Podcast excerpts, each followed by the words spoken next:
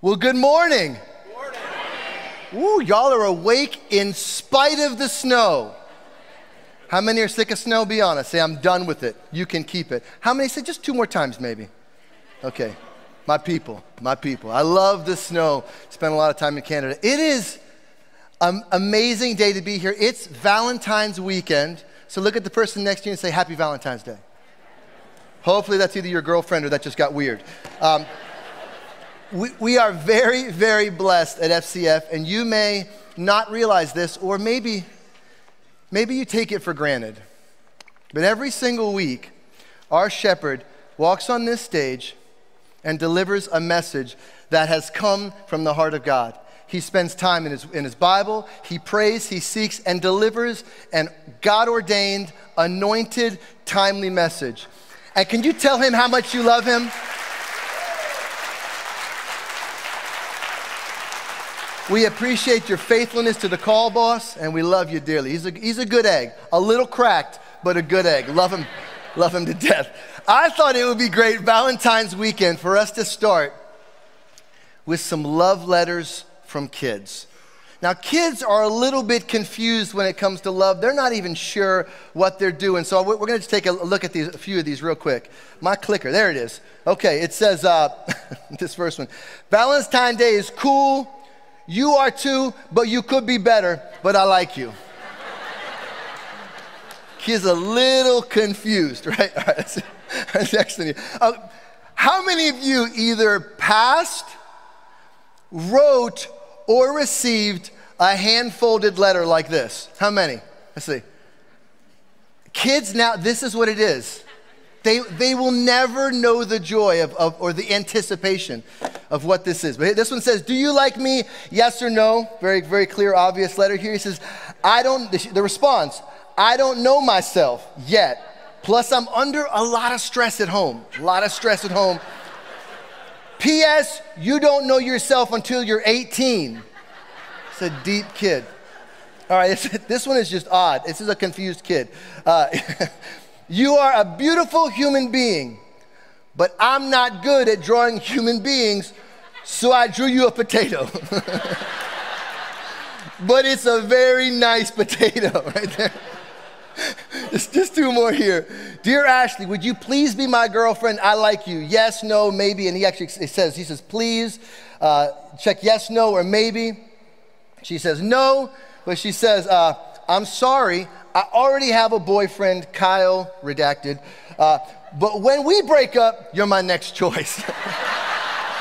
the bottom, is my next choice. And the bottom it says, P.S. That'll probably be in a month or two. Ashley's keeping her options open. this kid's awesome. And our last one, last one we're looking at here. Uh, my clicker. Hey, Brian, can you make sure nobody's blocking the clicker? It's not working. Oh, there it is. Okay, jump back. Now we're, now we're moving. It's just, he's off to a good start. Dear Jessica, I've had good experience. Uh, that's, my, that's my wife's name. I thought that joke was funnier. Never mind. Okay.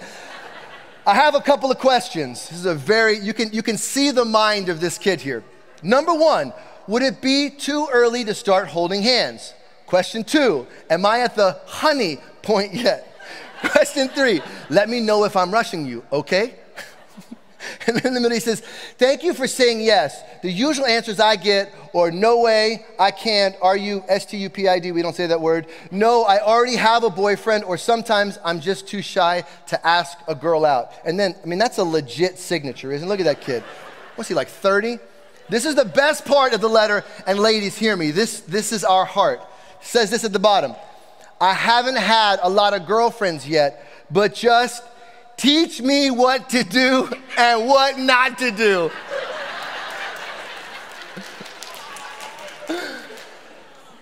Ladies, your Valentine present to we men is just tell us what to do.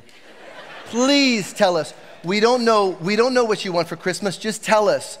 We don't know what we did wrong, just tell us. Well, you know what you said. I don't know what I said, but I'm sure I'm sorry I said it.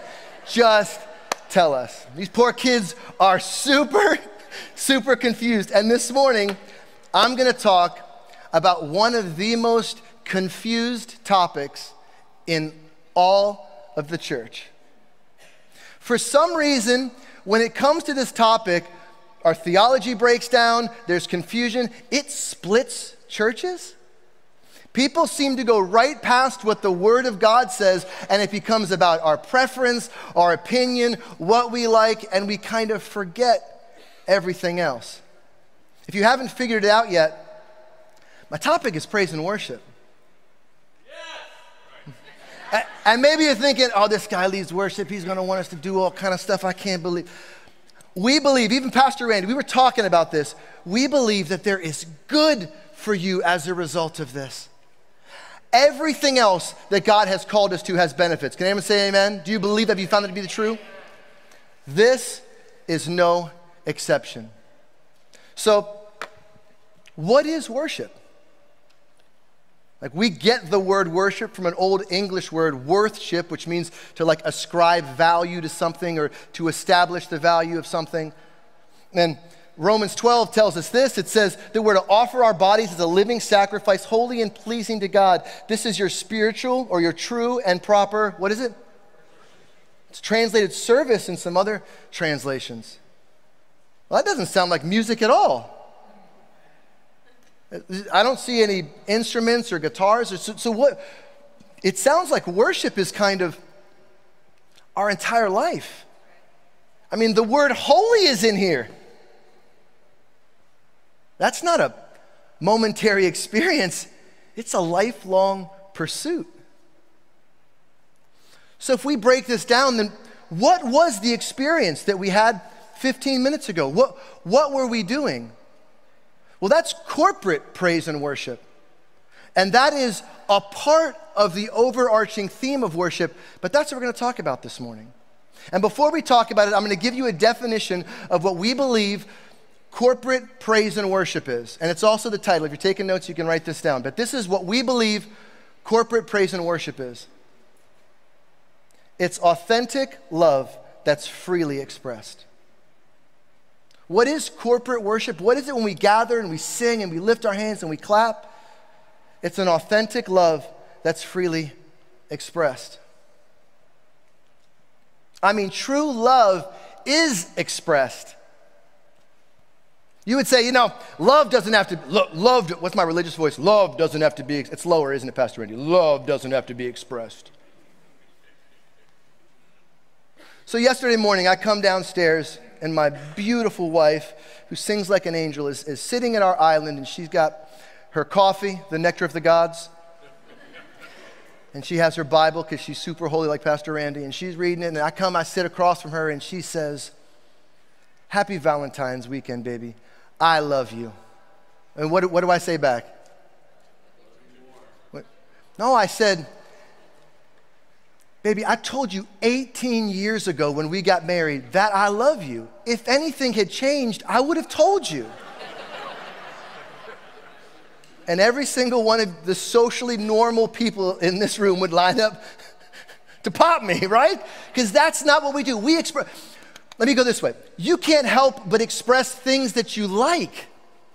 You can't go to a restaurant you enjoy without wanting to tell everybody about it. You can't go see a movie without telling people, man, I saw this movie, it was incredible. But it is authentic. It's not contrived or forced or anything else. So, if we break this all the way down, one of the other questions I just want to, want to start with what is it? It's an authentic love that's freely expressed, but kind of as a baseline for what we're going to talk about this morning, I have a question. Does God need our worship? And before you answer this, please don't answer it, because I have heard this question answered wrong more times than I have heard it answered right. God is the supreme, all powerful creator of the universe. He is a community of persons within himself, all sufficient, period. He does not need our worship. Look, God created us because he wanted us not because he needed us. He's not there going, oh man, I just, I didn't get enough Instagram likes from FCF this morning. Did you guys see that? He's not the insecure girl or guy that you dated in high school that needs you to tell him every 10 minutes that you love him. Well, do you love me now? I just told you like five minutes ago that I loved you, but you didn't tell me now. That's not God. That's not who He is. That's not in His nature. He is the supreme creator of the universe, and He wants worship from us, but He doesn't need it. I'm going to outline for us three questions. Three questions that I've been asked often as a worship leader. If you're a first time guest, I actually help oversee this, and my wife and I have been leading worship for about 20 years. I started when I was six, and um, it's been one of the joys of our life. But I'm asked this question quite often. We're going to look at three of them. The first one is this this is a logical question that you've probably asked yourself Why does God ask us to worship Him? I mean, He's the all powerful, all sufficient creator of the universe who made us, why would, why would he ask us to worship him? Again, we know he's not insecure and doesn't need it. You say, you might say, well, I mean, maybe, maybe this is just something. God is at a place, let me say it this way. I'm, I'm, I'm going to turn this a little bit. God wanted us, He didn't need us. He's eager for us, He's not desperate for us. But he knows that we are going to worship something. You might say, Oh, I, I, don't, I don't worship. I don't worship. you may not be worshiping God, but you're worshiping something. Something has captivated your attention. Something matters more to you than anything else. A man named Dr. Leafblad coined a term heart's affection and mind's attention. And what I would tell you this morning, what I would share, is I believe that we naturally worship whatever has our heart's affection and our mind's attention. We can't help but worship because it's part of our nature. It's, it's woven into the DNA of who you are. So you may not choose to worship God, but you are going to worship whatever has your heart's affection and your mind's attention. Will you choose to worship God? The reason he calls us to worship him is because he knows that every other altar that we will bow at will return void. Every other place that we will seek comfort, every other place we will seek meaning from, everything else will let you down. And we do. We worship all kinds of different things, don't we? We worship our jobs, we worship money, we worship people sports. I hear there are still people who cheer for the Bengals. I can't, I. As I was praying about this and got all the way to the end, I felt like there was something I was missing. And clear as I could sense it in my heart, I felt like God laid something on my heart. Do you know the number one object of our worship? Do you know what the leading thing that we worship is? It's us. We worship our preference. We worship our comfort. We worship what we want. Everything. You get a picture. Somebody gives you a picture. What's the, who's the first person you look for? And if you don't look good in the picture, that's a terrible picture. I don't like that picture. Stupid picture. 2 Timothy 3 says, In the last days, difficult times will come. People will become lovers of themselves. Has there been a more clear picture of our society than that? And God knows if you worship self, it will return void. Why does God want us to worship? Because seeing God changes us. In worship, we can see the character and the nature of God, and God reveals himself to us as we seek him. And when we see God, it changes us. That's the first reason. The second reason is a little bit more challenging, and I, I, I've resigned myself to the fact that a good portion of people may not get this, and, and I'm, I'm okay with that. I'm totally fine with it. But I'm going to try anyway. We see God in worship. And the more we see, the more we can see. Here's what I mean by that.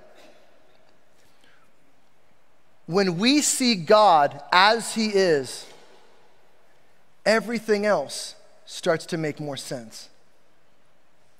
When we see the Creator, all of a sudden, creation makes sense. When we behold God and His humility and sacrificial love, His compassion for us, compared to the full manifestation of sin and pride and hate and evil.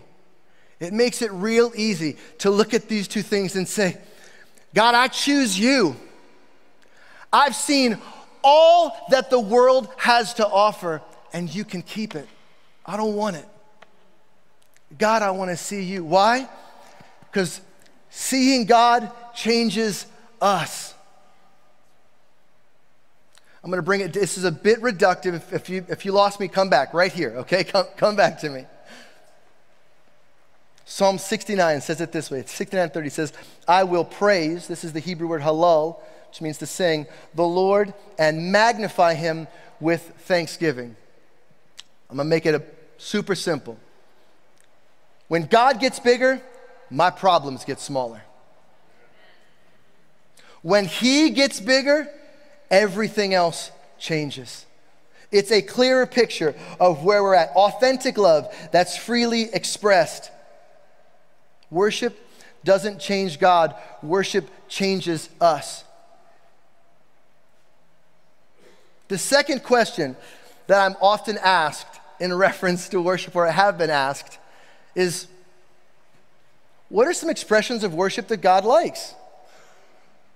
I mean, that's a, that's a fair question. What are expressions of worship that God likes in reference to corporate worship? What, what would that be? And how would we quantify that? I mean, I do my devotions and I see God's face, but He's never said, Pete, raise your right foot, put down your left. that's never happened. But there's a man in Scripture named David. David was a man after God's own heart, and he was a man after God's own heart, I believe, not because he was without flaw, because we know that he was. He was a man after God's own heart. I believe one of the reasons is because he was a worshiper. And David, when he penned this book of Psalms that we're going to look at, he went all through expressions of worship. He wrote it to other worship leaders, he wrote it to the church. And when we see the word praise, we see it one way praise. But there are seven Hebrew words for praise. There are seven ways to interpret this. And that's what we're going to look at. The first one is this. Everybody say tahila. It means to sing praises extravagantly or to celebrate with song. That is what we did earlier. We were singing praise to God. This is where it's found. Uh, this is one of the places it's found. Psalm 34 says, I will bless the Lord at all times. His praise, I will sing, shall continually be in my mouth. I know what you're thinking. You're saying, Pastor Pete, I don't sing. But you do sing. I see you at stoplights. I pull up behind you with your FCF sticker. Dwayne Broadhurst and his giant beard and lifted truck and she thinks my tractor, I mean, he's singing. Pastor Kim, I'm fancy like Applebee's. Date night. We sing. Didn't say I'm to sing good. It says I'm to sing. It actually says to make a joyful noise to the Lord. You honk if you have to, but you give it to him. Amen. He's worthy of it. Okay, let me stop here for one second.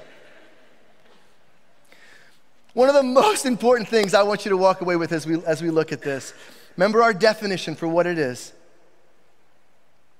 authentic love that's freely expressed. what we're going to go through here is not a Christian bingo card of things that you do. Stand up, sit down, clap my hands. Bingo! That's, that's not what this is. These are expressions of worship, and God will never force this on you. He would never, He could have made you with no choice. But He said, I'm going to give you free choice. I'm going to allow you to choose. So, this is not a list of things that if you don't do this, you're not worshiping or it's some form of penance, right? This is, the devil did a number on us when it comes to God. We think we got to get God, Pastor Randy says it, off my back and on my side. I just got obeisance. God, I'm sorry. I, I'm worshiping. I'm worshiping. Are you happy? Are you happy? No. No, this isn't a religious ritual that we go through. These are authentic expressions of worship from the heart. And I'm going to explain how we do these things naturally as well. That's our first word. Halal is our next one. It says to boast in the Lord or to rave, to celebrate. We did some of that this morning too. At the very beginning, we're like, woo, we're celebrating. Psalm 35 says, I will praise him before all the people. Well, that's what we did as well, isn't it? We worshiped together. Our worship team stood on the stage and praised before all the people. Todah means to hold out the hands or a sacrifice of praise. I could talk about this one for the whole message, but what I want to say is this there are times that I don't feel like worshiping, but it doesn't change the fact that I choose to worship. There are times, how about this? Right actions lead to right feelings. Our feelings are never our master. And if you feel like God feels distant in worship, it's not because He moved. So there are times that we give a sacrifice of praise. Let's look what this says in Psalm 50, 23. It says, Whoever offers sacrifice of praise glorifies me. Zamar, to touch or strike the strings or parts of a musical instrument, to play upon it. Did some of that this morning too. I'm going to speed this up a little bit here. Barak means to kneel, to bless God as an act of adoration. Yada, to worship with extended hands. I will praise, I will raise my hands to you, Lord, with all my heart. We see praise and we, what is this? What is it saying? Shabach, to address in a loud tone glory, praise, praise, or triumph to God. Are you saying we should yell in church? You know, God's not deaf. He's not nervous either. Now, there is a, God is a God of order. So, just to be clear, our services are done in order. So, don't start yelling in the middle of Pastor Randy's message. Our security team slap you through in the parking lot. Don't do that. Psalm 63. I love this verse so much. Because your love is better than life.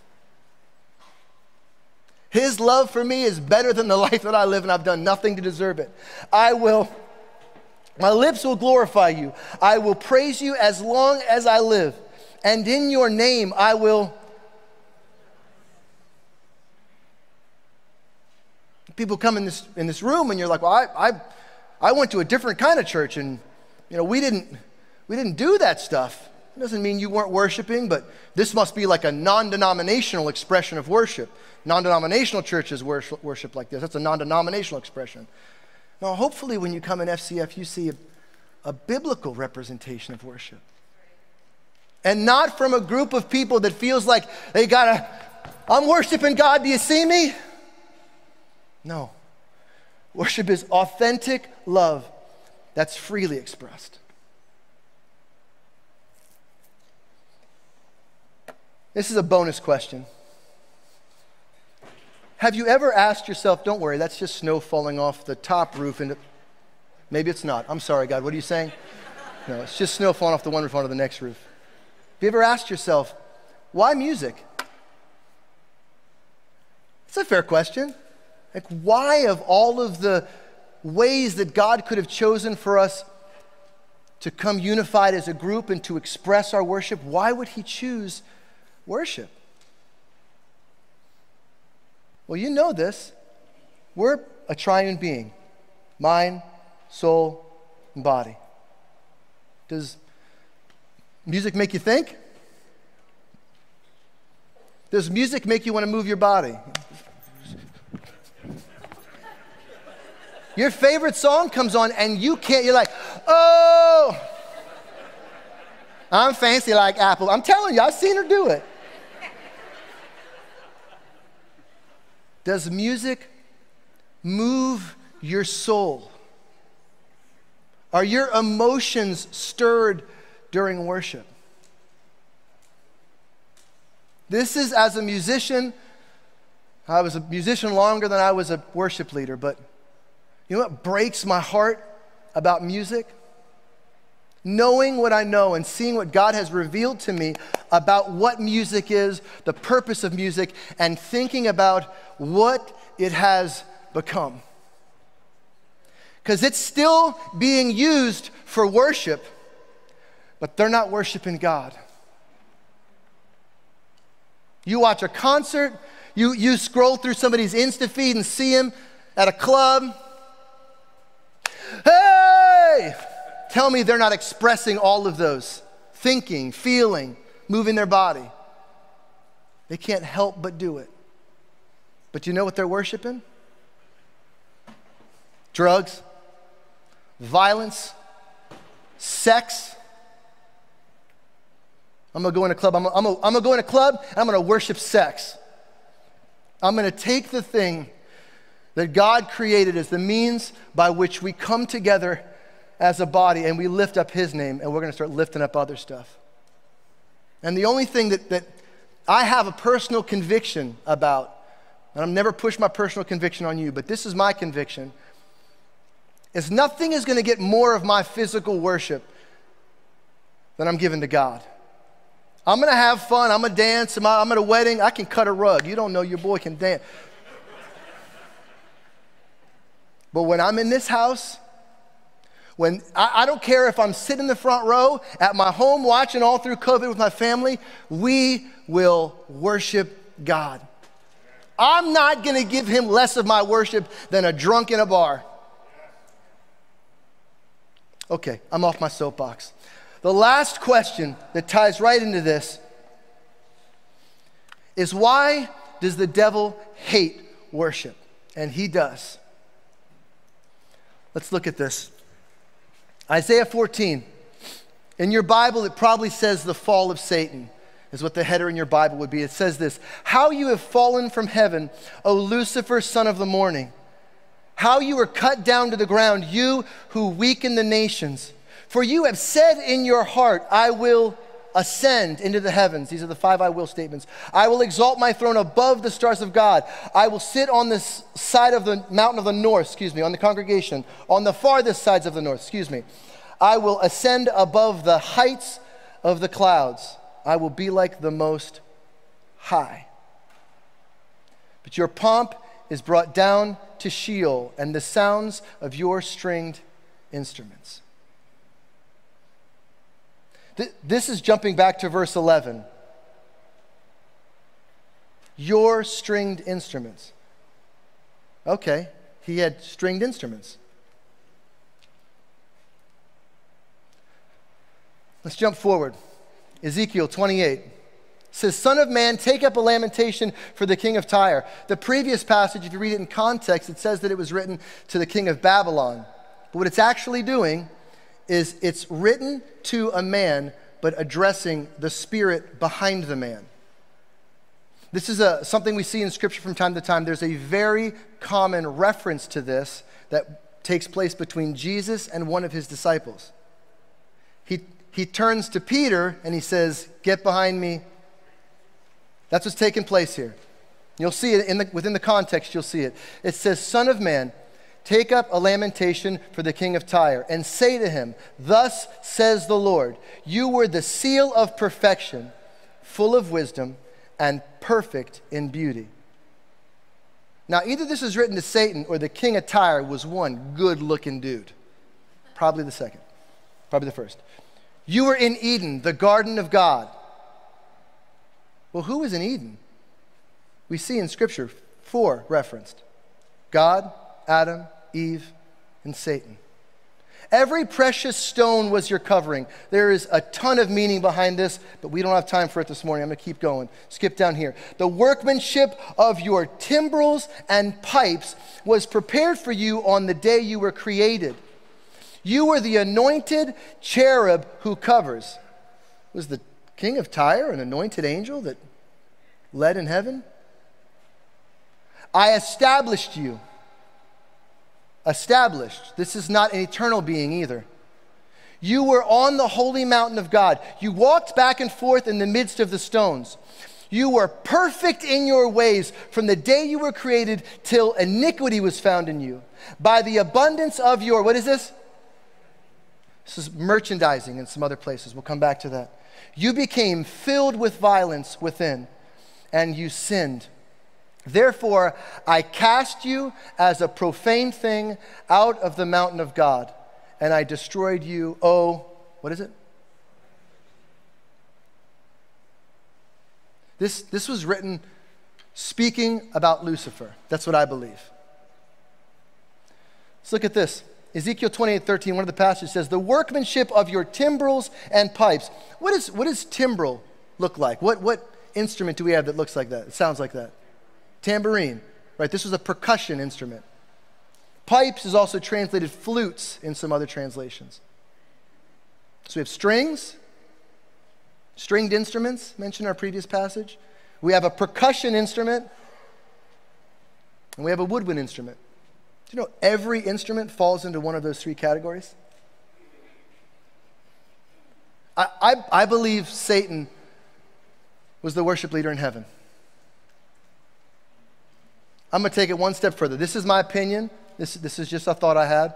And uh, a, I believe that it's possible there were three ruling angels in heaven. There's two others that are mentioned often by name. Gabriel brought the word of the Lord to Mary. He also brought the word of the Lord to Zechariah and Luke. And Michael in Daniel 10 helps with prayer, covers prayer and then we had worship. You know, when we gather as a church, we always do three things we always worship, we always pray, and we always hear the word. So that's, that's a, a theory. But do you know it is fact? How many left heaven with the devil when he left? A third. Possibly everyone that was under his care.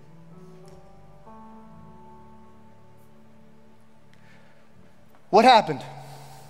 Ezekiel 28 16. We talked about this earlier. By the abundance of your trading. We mentioned the word merchandising. That's what the NKJV says, or the King James Version says that. You know what merchandising, this is the, this is the picture of merchandising. Is Pastor Randy, he, he hires me to run a store. It's a, it's a trouser store. You know what trousers are, Pastor Kim? Fancy pants. It's an inside joke. And Pastor Kim comes and she gives me a $100. So nice pants. She says, I want these pants. I take a $100, I put 50 in my pocket, and I only give 50 to Pastor Randy. That's the picture of what merchandising is.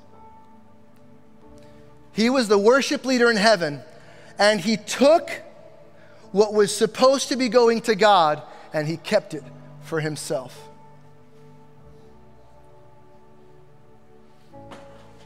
Luke says, Jesus said, I saw Satan fall like lightning.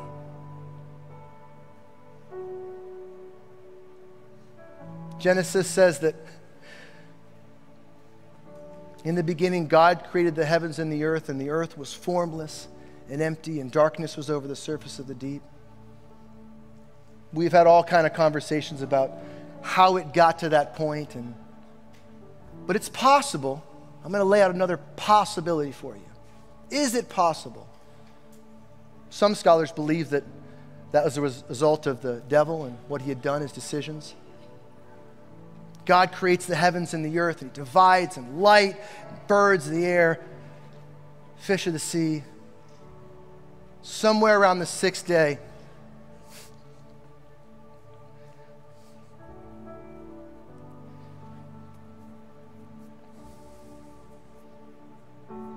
Satan's walking on the earth and he says, I see all of this. I see everything that you created. But who's going to worship you now? That's what you created me for. That's what, that's what my beauty, the topaz, that's what my musical instruments, that's what this was for. I was the one that led worship. And God reaches down into the dirt. He squeezes it and breathes life into us. And he says, That's my new worship leader.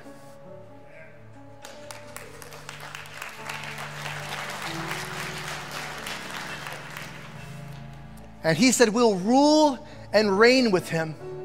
Those that put their trust in him. But as is the nature of a God with sacrificial love, he has given us the choice. He has never pushed himself on us. He's never said, Worship me or else.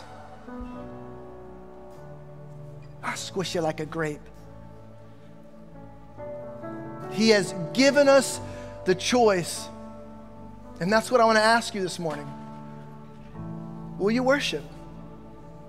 I know we'll worship when we leave this room, and everything we'll do, we'll try to be holy, pleasing. But when we come together as a group, you don't have to do anything. But if you have a heart, a desire out of what? Remember our definition?